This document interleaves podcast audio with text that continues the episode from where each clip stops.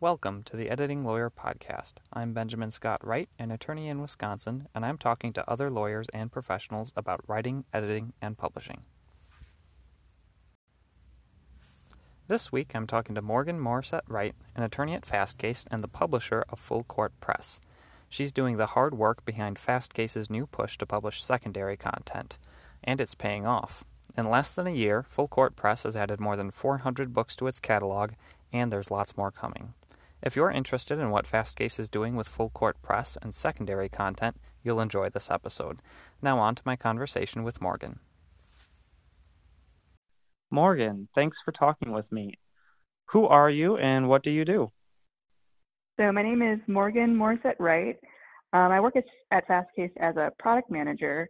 Um, so, when I started at Fastcase, I was working as a reference attorney, and then we needed someone to help more on the editorial side. So I started work, working with our um, primary law. So mainly statutes, regulations, updating those. Um, it's something I still do, but in addition to that, last year we started our own publishing imprint, which is called Full Court Press. So we're adding more and more um, secondary materials, both licensing them, but then also publishing books ourselves.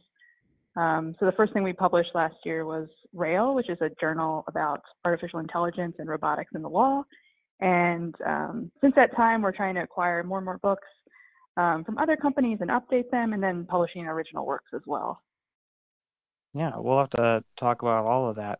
Uh, before we get into that, though, what did you do before Fastcase? Well, kind of what's the story of how you got into your role at Fastcase and, and ultimately, you know, being a publisher with Full Court Press?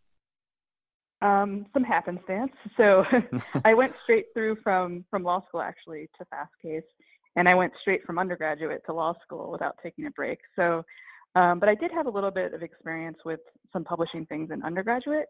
Um, I worked at some newspapers, um, magazines. I was editor in chief of my student newspaper. Um, I studied journalism and philosophy. And when I interviewed with Ed at Fastcase for the reference attorney position, um, he was also the editor in chief of his newspaper. Um, we talked about that a little bit. And he also really, really liked the font on my resume.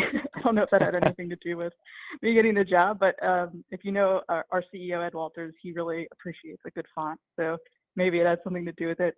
Um, but it's been a lot of fun because I naturally am very detail oriented. I feel like a lot of people say they're detail oriented, but mm-hmm. I can get really nitpicky.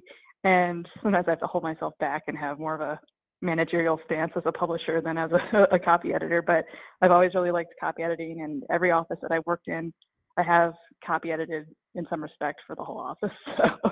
So, yeah. so it's it's something that I like for some reason I enjoy doing. Uh, what was the font? I don't even remember. It was something kind of weird. It was pretty modern. I think it was like Copperplate or something I probably would never use now. I don't know. I was, I was, uh, um, was going to ask you later, but I might as well ask you now. What's your What's your favorite font? Well, might as well get off on that rabbit trail right away. I don't. It kind of depends on the the medium, I guess. I mean, I really like Georgia, which mm-hmm. is pretty a pretty basic answer. I tend to like fonts with serifs more. Um, just especially for books, obviously. Mm-hmm. Um, so we're actually we're working on a new version of Fastcase, um, our legal research platform. And one major thing design-wise that looks different is we're using serifs for the cases because it's just so much easier to read, and you know make a case full screen, and it's just much easier on the eyes. So I, I appreciate like the very simple fonts with serifs, I guess. So back to your journalism and I guess philosophy background too. You know what oh, what sparked your interest in in that in undergrad?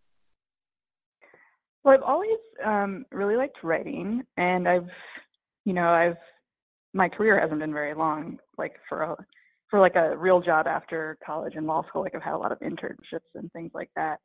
Um, but I've always just really liked writing. So did writing on the newspaper. I've done philosophy writing. I've done legal writing, and these are all like very different types of writing and then there's like more like essay writing um, mm-hmm. and all of this sort of as you know if you've ever taken like philosophy class versus versus like a law class um, one is like trying to be convoluted and one is trying to be simple but um, oh, newspaper writing is actually Yeah, well, I, I feel like philosophy is much more convoluted. At least the way they try to teach you how to do legal writing, it's like get to the point. Um, but mm-hmm. legal writing and newspaper writing are very similar in that you like put all the important stuff, you know, at the top, and it's like very structured in a way. I mean, legal writing is probably the most structured, but um, it was kind of difficult for me to to be good at legal writing because I kind of like, you know, having some creativity in there. Um, and I found legal writing, at least when I took the mm-hmm. class in, in law school to be a little bit constraining and frustrating because I felt like sometimes a little bit deviating from the structure would actually lead to a better result. Um, but maybe that was just my program, which I'll try not to name on the on the podcast. Do you feel like I, I'm just curious? Do you feel like you lost some of your creative writing mojo during that first year of law school when you're reading all those cases and in that structured program? Um, I kind I think at the time I kind of did feel like that. Um, you know, it's weird. I I feel like like I said, it's not always the most persuasive way to write, but it is for people that aren't very skilled in writing. It's like an easy way to be like follow this formula and then this will be compelling. But I feel like you can make it even more compelling if you're mm-hmm. willing to break the rules every once in a while. Um, and the fact that there wasn't a lot of room for that, I found a bit frustrating because I could see, like, for instance, in law school, I did mostly criminal stuff, like I interned with a capital defender, et cetera. And I took a class where I wrote a paper about like how you could use various literary, um, I don't know the word to say it, uh, strategies, I guess, in a courtroom to tell a compelling story um, in like a criminal trial, for instance. And I referenced all sorts of things. Like I don't even remember it all, but like I know I talked about Murakami a little bit, and um, I just felt like there was so much more room for creativity and in uh, storytelling, both as a litigator and you know speaking in court, and also in writing. And this is something we as humans find like incredibly compelling. Um, is a good storyteller, and I could see um, in Virginia some of the best criminal defense attorneys were just the best storytellers. I think most people can agree on that. That practice in that field. So um, I was kind of a little bit frustrated that the way that they taught legal writing and and taught um, courtroom skills kind of didn't appreciate that as maybe as much as it should. You know what I mean? Definitely. Your title is publisher of Full Court Press, in addition to uh, a product manager. Uh, what does that mean exactly? What do you do with Full Court Press? So, um, I helped start it up with our COO, Steve Errick. Um, he's formerly worked at a lot of the other legal publishers, and he also has his own um, kind of side project um, called 12 Tables Press, where he publishes um, a lot of biographies, legal biographies, and things like that. Um, so he really knows a lot about the industry, and he helped us immensely with his contacts um, getting things set up. So we had friends of his who helped warehouse our books at Carolina Academic Press. we had friends of his that helped us with freelance editing work, freelance design work, and everyone he's recommended for us to work with has been um, wonderful. So it's been really uh, great to work with him and learn about something that I've always been interested in. Like I'm a pretty big book nerd, and I like you know the design of books and the feel of them, and I love going to bookstores. And I was kind of the only other person in the office like that. Um, Steve is also like that. He also owns a bookstore, so Steve was like, aha, Morgan will help me with this, um, setting up our secondary materials. Um, because it's a big hole in Fastcase that we, um, well, it was that we didn't have a critical mass of secondary materials. So um, I set it up with Steve, and the first thing we got out was Rail. We got that out the door right away. And then um, slowly we've been working on acquiring more books from other publishers and updating them.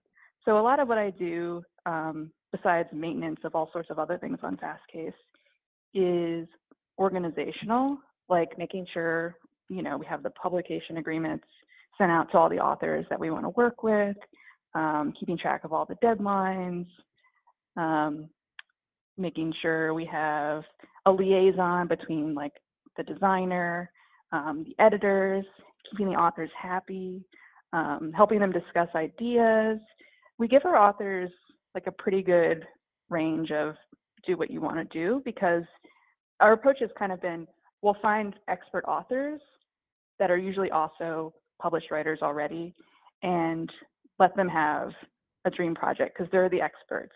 And this isn't a giant company. Um, it's a very, it's going to operate more like an independent, smaller um, publisher, basically. So we trust them to create work that's compelling, and we'll of course like talk through with them ideas and all sorts of things we can do with the books and different medias or whatever they want to discuss. Um, but ultimately, we just find good authors and trust them to make something that's acceptable and help them edit it and help them create a great product. Um, and we want them to be happy with it. Like so many of our authors that we've signed said, "Oh, some someone else has published us in the past." And I just like really hated the book cover, and they're like so mad about the book cover. I'm like, don't worry, like we can take care of the book cover. Like this is gonna, we're gonna give you give you extra special attention because this is a a smaller operation. You have my number. You can always call me. Half the time, I'm the one that's, you know, hemming and hawing over the book cover. Like me and our CEO are the ones that are deciding what the book cover is going to be. It's not like you're going to get lost in a chain where no one's going to listen to you, you know. So um, I do actually do a little bit of design stuff too. So like I designed the logo for Full Court Press. Um, we asked some other folks to do it, and we went back and forth for a long time, and we just like weren't happy with a lot of the designs. And eventually, me and another um, gentleman who used to work with us, but he actually went into practice, just um, within like four hours came up with something, and Ed really liked it, and then it was done. So every once in a while, I also do design things. Um, we I worked with Ed on the cover of Rail, and um, we have a few digital books under Full Court Press that are uh, insurance books um, written by Barry Zalma. I designed the covers for those, so it kind of just depends. But I, I do like doing some graphic design stuff too, even though I don't have a ton of experience in it. I have taken a few classes, and I mainly just like fiddling around with it myself, even if I don't have some of the mm-hmm. technical knowledge. Usually, I can make it look um, pretty okay just with some um, more amateurish tools, I guess. So, and of course, we also have a professional designer we work with. So sometimes I can show her like, oh, I made this. Can you make it better? Basically. So, yeah, I love doing that stuff, even though it's a little bit distracting sometimes. D- does Full Court Press have kind of a a mission or a goal that you're striving towards? Like, what's the big picture with Full Court Press? I mean, we do want to be different. So we're we're making print while a lot of other people are shying away from print. And we want a lot of accessibility for our books. So we're never going to bundle, you know, our books such that um, if you want them, you have to buy Fastcase or something like that. Um, we want to make beautiful looking books. Um, everyone here, if at least me and Ed and Steve, are we're pretty nerdy about making sure the books look right and feel good and are something of quality. Um, we want to have a lot of fun and feel like the customers feel taken care of. So, like for instance, with Rail, we wanted to do something um, kind of whimsical, I guess. I don't know if you're familiar with the Green Bag um, mm-hmm. journal, which they they kind of like have little items that they give away with stuff, and it's kind of like an insider thing. So Ed was a really big fan of that. So um, he wanted to do something like that. So what we did for uh, when we launched the, the Rail Journal is in all the new subscriptions, we put a flyer in that if you um, filled it out and sent it back to our office, you would get a free Raspberry Pi, which is like a little um, single board computer that you can use for all sorts of things. Um, it started as a nonprofit to te- teach computer science in developing countries because they're you know relatively inexpensive. Um, but we thought it was just something that people that were interested in the journal would really like. But the thing we didn't do is tell anyone about it. We just like put them in there and people got the journal and were like, hey, I can get a free computer and send it back. So mm-hmm. um, little things like that. We want it to be special. We don't want to feel like our customers are just a number to us or something. We want to um, just be different, I guess, when it comes to publishing. So, what would you, I mean, what do you see your position and role in the legal broader legal publishing industry as right now and then what are you hoping it to be in, in the future well the first thing we needed to do was have just have books right because fastcase started in 1999 um, as a primary law research database and it was started because the founders um, ed walters and phil rosenthal were working at a big firm um, Covington, and they had a client who said, "You absolutely cannot use Westlaw and Lexis," and they're kind of beating their head against the wall because the client was upset that they didn't want the the fees passed on to them in their own fees. So there wasn't really a good alternative just for open access to the law. Um, so for a really long time, the main focus of the company was just having good, really fast access to cases and statutes and regulations, things like that. And then it got to a point where, you know, we're trying to compete with some of the bigger companies um, to be a replacement legal research service. It's not just that we want to supplement, um, you know, if they have Westlaw or Lexis, we want to be like, hey, you have everything you need. So a big roadblocker um, we found was say, oh, we can't switch because we need these secondary materials. So the first thing we needed to do is just have enough secondary materials so that we can say, hey, we have secondary materials. Um, so now that we're, you know, able to compete in that area as well, um, I think the goal is just to have things that are, at least when I've been picking out projects, and I know Steve also, have things that are practical that you can have on your desk, flip through, find exactly what you need, and it's not like, you know, a huge book that you can't that's academic but is is difficult um, from a practical point of view. So we're picking out a lot of things that are really good for small and solo, small and uh, solo attorneys because they're a big part um, of our customer base because we have deals with uh, state bar associations so that mm-hmm. like all the members of the bar will have um, access for free. So we have that with 30 different states. So we have a huge member of a uh, huge amount of our customer base are small and solo attorneys that use it through um, the bar association. So we want to have something for them. Um, and a lot of those are younger attorneys maybe. So like I'm working on a deal for um, a California criminal motions guidebook that just goes through and says, um, here are all the different things motions are called in California because there's a lot of lingo. Um, here's an example of a case, and I'm going to go through and explain this is what this motion means, this is what this motion means. You know, very like simple guidebook, like a crash course. Um, mm-hmm. We're working on a book about California real estate deals, same kind of thing. Um, it's a professor that's writing it. They've seen that a lot of attorneys come into law school, and I'm sure you're familiar with this problem because everyone complains about it. You come out of law school and you you know how to pass the bar exam, but you don't know anything about being a lawyer.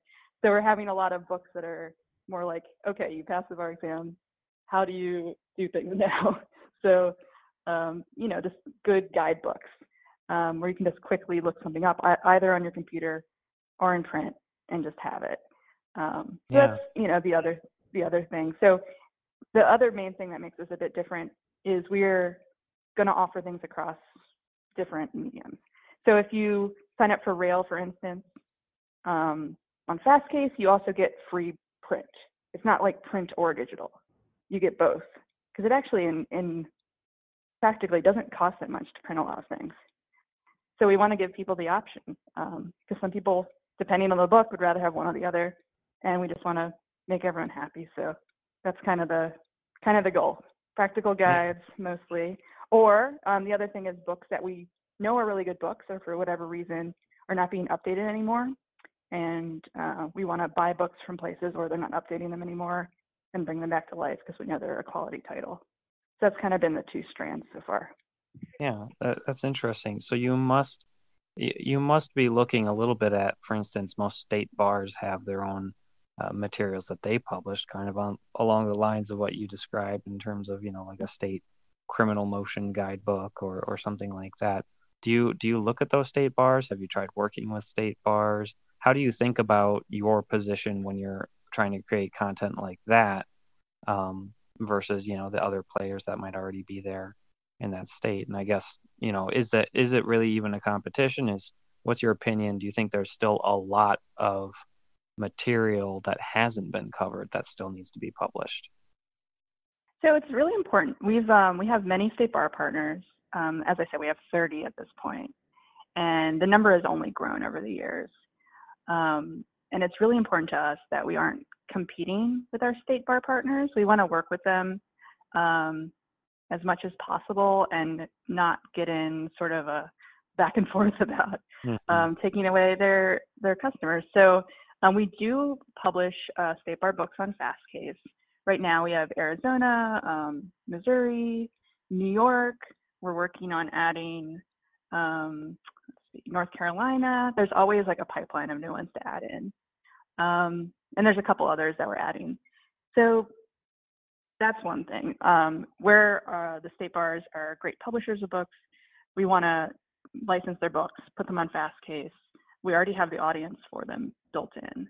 Um, we're also finding that some state bars need help publishing their books um, in a cost-effective way. So we're also working with state bars to just help them publish, not so much license, but actually take over and publish them for them.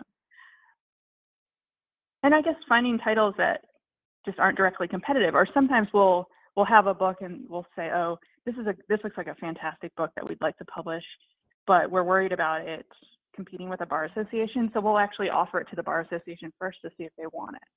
Um, we did that with the American Immigration Lawyers Association. Um, yeah, that's been a big big consideration because these are some of our best friends in the industry. They've helped us so much. And the last thing we want to do is is become a competitor with them. Um, so we have to be very mindful of that, you know, every step of the way. So yeah. Do you find it a challenge to come up with potential ideas for new new products for full court press, new secondary material, or is it kind of a pretty wide world out there? I mean, at this point, no. Um, just because we just started this year. So basically, we're trying to cover the waterfront, um, have all different types of subject matter to make sure that for if any customer calls us, um, we can say, oh, you want to buy Fastcase, that's great. We also have this other book, which is in an area practice. We think it'll be really useful for you. Um, so it's it's we're in the process now of building up that library. Um, like just today, we announced some Carolina Academic Press books that we're licensing, which are all about criminal law and there's some evidence stuff, um, which has been a little bit of a gap for us. So we just didn't have, even though we have so many attorneys that use Fastcase that are um, like criminal defense attorneys, for example, because we have a lot of small and solo customers, we just didn't have something to give them that was like, you know, just like a criminal procedure book. So we're really trying to look at where where the gaps are um, there's some areas that we excel a lot in um, with our own books and with licensing books, and then some other ones where we just didn't happen to have enough for that subject matter yet. So at this point in the game, um, we're getting to the point that we're hitting every um, subject matter. But for the last year, we've just been scooping things up that we, as long as we know that the, the author is a good author and especially if they've been published before and they're a respected expert in the field, we've just been scooping it up because we need to hit all of those different practice areas. Yeah. So when you mean when you say a uh, good author, can you explain that a little bit? What are you looking for? Um, so if they've been published before, that makes a big difference for us. Um, if they have a lot of connections in the field, um, if they're just generally, uh, you know, we, we know they're well respected in the field and if maybe they work at a big firm. I mean, the number one thing we really look at is how much they've published before, um, because then we know, oh, this is, this is someone who has very good writing skills and uh, in addition to, you know, their expert knowledge. Um, so I, I, guess that's a very broad answer. Um, but mm-hmm. experts is what we're looking for. so yeah, uh, mm-hmm. yeah. So um, that's kind of kind of in the goal. Um, we purchased some books from ALM, for instance. There's, been you know many editions of them, and then they haven't been updated for a while, and we purchased the rights, and now we're publishing a new edition, for instance. Um, and just trying to keep the books going when they're we, you know, they've been a, a, quality title for a long time and the authors want to update them and maybe seeing if we can, if we sell them in a different medium or in a different way, um, bring them back to, to glory if they weren't selling as well before, things like that. So yeah, we're getting to the point where we're going to be a little bit more, um, I guess, picky about what direction we're going in. But first, we have to make sure we have something to offer everyone who's researching on fast case who just needs like a basic guide on criminal procedure. We want to make sure we have something that's quality for them to look at. Yeah. Is it hard to um, cover all the all the states, all those smaller states and jurisdictions? Uh, you know, my own my own state is Wisconsin, which is a pretty small legal market, and so I don't even, mm-hmm. you know, it, is Fastcase is Full Court Press going to be publishing anything, you know, for a Wisconsin criminal defense lawyer anytime soon? I think there is when more of the bar association relationships come in um, for the mm-hmm. smaller states if they're interested in having their books online. Um, we're definitely starting with the larger states first, just as a mm-hmm. practical mm-hmm. matter. But um, I would imagine we're going to try to cover more and more states as we go on. But in the meantime, having those bar association books really helps. Like we have a lot of Missouri books that a lot of people subscribe to just because we have that partnership with the Missouri Bar and they publish the books and we put them online. Um, yeah. But we're starting out with you know the big legal states, um, mm-hmm. California, New York, Texas, Florida. Those are always the ones that we sort of start with for pilot projects and things like that because um, first of all they produce a lot of case law and um, there's a lot of customers there. So that, yeah, I mean, we're starting with certain states, but um, also scooping up a lot of like generally applicable books or national titles, I guess I'd say. So a, a little while ago, I think you mentioned uh, kind of the goal here is, you know, Fastcase needs a critical mass. I think you said of secondary materials. Do you think you've got that yet? Do you think you're close to having that critical mass? Um, where do you think you're at on that timeline? We're we're very close. Um, in terms of what we've acquired and the licensing deals we have in the pipeline, like we're there. It's just a matter of onboarding all those titles and making sure people know them and know how to find them. Um, as I mentioned earlier, we're, we have a new uh, version of Fastcase um, that'll be coming out soon, and we want to make sure that it's easy to like surface these materials um, within the application. Um, make sure people know we have them. But just speaking as of today, um, we have on the site today over 400 books. So I think a lot of people hmm. don't realize that. Um, some of the reason why they might not realize is some of these are like bar specific books, right? So if they're not practicing in like Arizona, they might not necessarily know or know to look for like Arizona books. Yeah. Um, but we, are also just adding huge collections um, from our licensing deals. So like next month, we also plan on um, launching another 90 books uh, across a, a, wide array of subject matter. Um, we have Wolters Kluwer and Aspen CCH books across a wide array of subject um, matter already. Those are online today. We have um, Littler, Littler Mendelson, the big employment law firm. We have their publications, um, which I, I think is like 70 something. So, you know, I think people, because we've grown so fast um, when it comes to the secondary materials, I think a lot of our customers don't even realize that we have hundreds of books online already. And by this time next year, who knows? Like, I, it wouldn't be, um, you know, crazy to see that we have at least a thousand, um, given how many deals I know are in the pipeline and the fact that we're always adding new things. Um, just new content in general at Fastcase, we're adding something new, primary or secondary, at least once a week, or yeah. something close to that.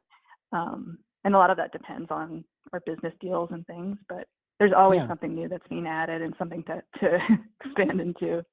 Um, so yeah, there's we're getting there. There's a lot. Mm-hmm. That's yeah, that's that's quite a lot. What can can you tell me? Um, you know, you're scooping up a lot of the secondary content. Uh, do you have a sense of, you know, why bigger companies like Wolters Kluwer or Littler, why they are choosing to license their content to Fastcase? Is it uh, you know, is it purely just a licensing deal, or do they have other motivations for uh, trusting Fastcase with that content? Uh, well, it depends on the different partners. So, mm-hmm. for instance, with Littler, we have a very long-standing uh, relationship with Littler. We've helped them with a lot of special projects. Um, for a long time before we even sold the Littler books to the public, um, I helped onboard their books just for Littler attorneys and they had like their own um, little, I guess, gateway they could get through to read the Littler books on the Littler network, et cetera. And they had that for probably like a year before we sold them to the public. So they trusted us um, when it came to publishing them. And they trusted us based on a lot of the other business deals that we've done with them. um, Wolters Kluwer. Um, I think Wolters Kluwer knows that we have a good relationship with um, a lot of small and solo attorneys, and that's really who they wanted to market these books to. So they leaned on us to kind of help more with that side of the market. Um, so I guess it just depends on um, who we're licensing the books from. But in the end, like there's not a lot to lose. I mean, we have a huge mm-hmm. amount of users, and it's growing and growing and growing. Um, we keep adding more and more users to Fastcase every day. Um, it's it's growing incredibly rapidly.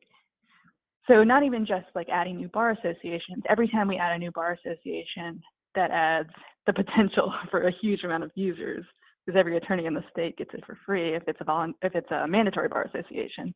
But even if it's a voluntary bar association, they want to get the most out of their dues and they'll check it out. Um, and at the same time, we're also expanding into new markets. Like we are, um, we have more and more jail and prison uh, contracts now because mm.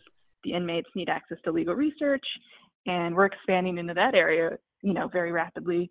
And they also want secondary materials. Um, things like the Carolina Academic Press books we added today, which are like criminal law, criminal procedure, basic evidence, um, basic legal research books so that an inmate can learn about legal research. Um, those customers also really care about secondary materials. So I think the fact that we're adding more and more users every day, and a lot of our users are sometimes not people that other book publishers can necessarily reach. Um, I think it makes it really appealing for people to want to sell their books on Fastcase. So what what is coming in the future then? What do you see in the pipeline for Full Court Press? Can you uh, tell us about more journals like Rail or uh, more sure. secondary content that's that um, is coming soon? Yeah. So um, our next really exciting journal project is with the American Immigration Lawyers Association, which I've mentioned a few times. Mm. Um, we're great friends with them. Um, they work right down the street from us, and we've always had a really good relationship with them, working on all sorts of projects.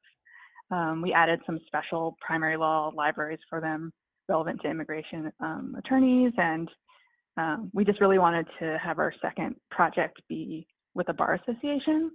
And uh, it makes it obvious to be with a specialty bar association because there's kind of like a built-in subject matter.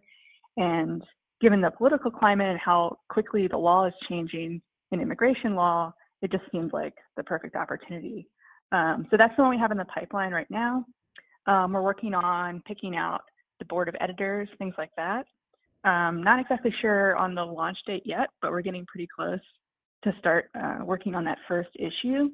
And we want it to be something that you know, at the same time can be uh, academic and practical. Um, trying to hit that sweet spot between something that can be cited in the Supreme Court, but also can be useful to someone, you know, in their office or just have a wide variety of different different topics.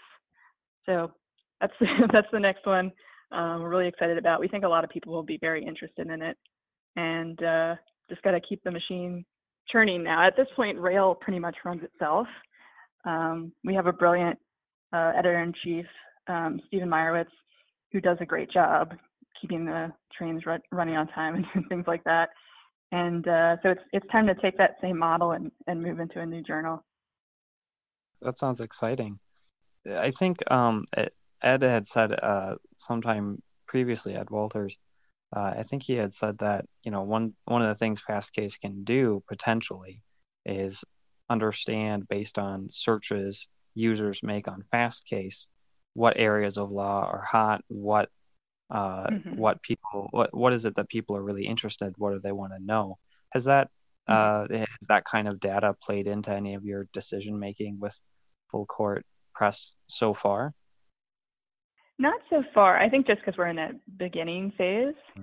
as I said, but I mean, we have a huge amount of, of uh, data at our disposal to determine um, all sorts of things, like how we use it in the Fastcase application itself, like how to make our relevancy algorithm work. We use things like how many times a case has been, you know, printed out to try to see if it should be higher on the list or something like that. So I can definitely see it expanding into um, changing our decisions on on what people really need um, instead of just kind of haphazarding haphazarding a guess or something like that. Um, yeah, I think we'll definitely leverage that data in the future. Yeah, I mean that sounds really valuable, like a really great way to. I'll bet a ton of state bar associations would love to have that kind of uh, data on on developing their own products too. That's just a, a really valuable thing to have. Mm-hmm. Sure. Mm-hmm. So, what is where do you see Full Court Press specifically in say five years? Gosh, it's hard to even say. I mean, I haven't even been with, I haven't even been in this uh, particular role with Full Press. Um, I guess it's been about a year. Mm-hmm. Um, well, we could say two years. I hope we have. yeah, I hope we have a library of both beautiful, you know, I guess I would call them serious treatises that are leather bound and look awesome and people can put up on their bookshelf and things like that across a lot of different subjects. And I hope we also have a lot of trade and soft cover books, all sorts of things. Um, not even necessarily, I guess, like hard legal books or something you would use as a guide, but um, even more like social criticism books. Like we have a book on gender in the law that we're gonna to publish, which is more of a trade title. I just want there to be like a large library of a very diverse um, types of books, not just you know practice area, but just different types of things, journals, um, trade books, treatises, and more practical guides. So there's something that we have that we can sell to anyone, um, and also that can you know so we can be thought leaders on things like uh, robotics and AI. It's been a lot of fun. We've met a lot of people by publishing that journal. There's been excitement about it from places like all over the world um, that are just really interested in the topic. And because we kind of saw it coming that this was going to be or was already becoming um, a topic that many law firms and libraries are super interested in. Um, I guess now if you go to like any legal tech trade show or you know, like the law librarian at AALL show, like everywhere you look, it just is like blockchain, AI, like every single vendor is obsessed with this stuff. And we were able to put out a journal like ahead of the curve on that topic. And that's been really rewarding because we have, I feel like everything we're doing now, we're just like a step ahead. And I hope that Full Court Press can continue that. And with our projects, that we're just like a little bit ahead of the zeitgeist, I guess. Well, we'll look forward and, and see uh, to see if that happens. It, it's very exciting to hear everything that you're working on. Um, I'd like to end with just a, a few uh, very personal questions, like what's a okay. do you have like a favorite app or, or tool or something like that for for writing when you actually sit down and write? Gosh, I know a lot of people use like Grammarly and things like that now, but I I have to say I just usually use that like a Word document and I read things over millions of times and reword things slightly millions of times. I guess I just do it the old-fashioned way. Um, if I was if I was gonna like write an article or something, I would almost always like hand write um, an outline with very little specifics in it, just like the structure that I think things should go in, and then I'll start actually writing in Word. And if I think of something new or there's like a source I want to use in like a certain part, I'll write that down to go in that part, um, or like pull a quote out to go in that part.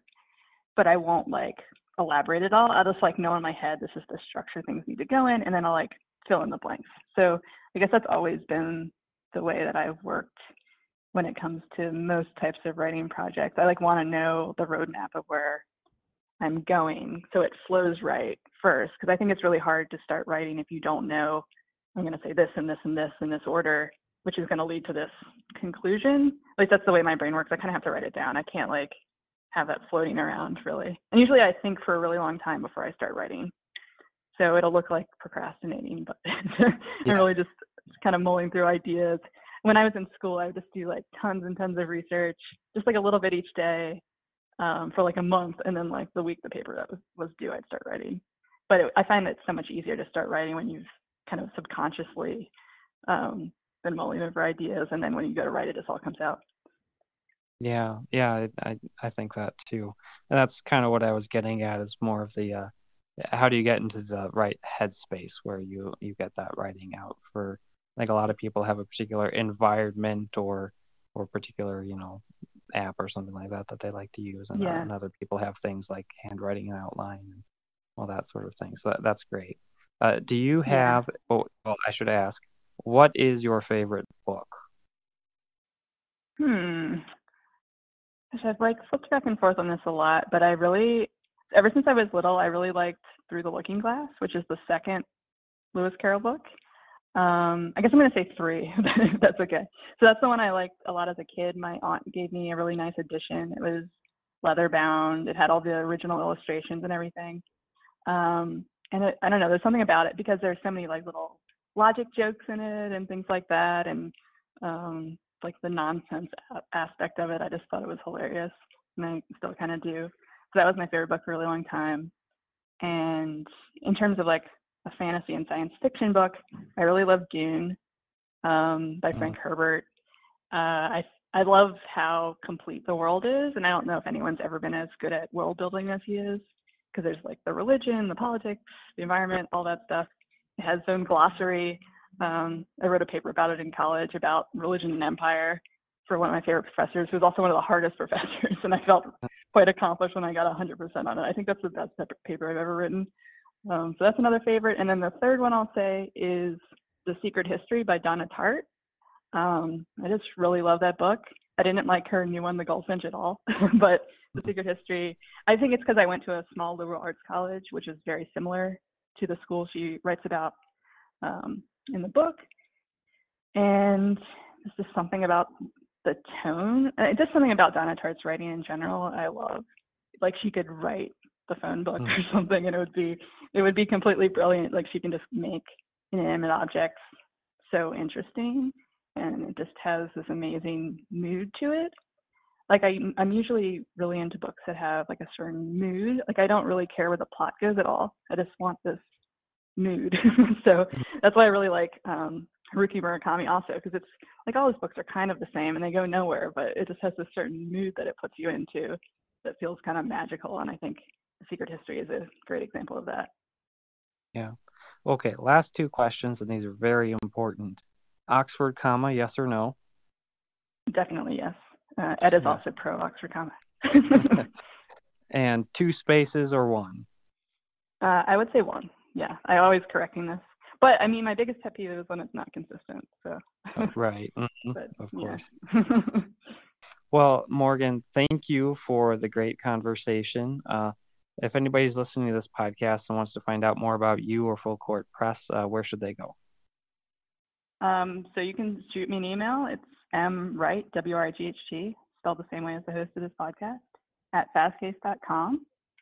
Um, I'm also on Twitter at Morgan underscore M Wright, or Morgan underscore M underscore Wright. Um, I mainly just post about Fastcase stuff, but I'm trying to be a little more entertaining. I'm making some effort to do that. Um, but probably the best way to reach me is email. Um, if you have a book project you're interested in pursuing or you want to contribute to one of our journals. Um, also, as, as I've said many times, this is a relatively small office. So if you just reach out to the customer support team, they can also put you in touch with me. That's great. Thank you so much.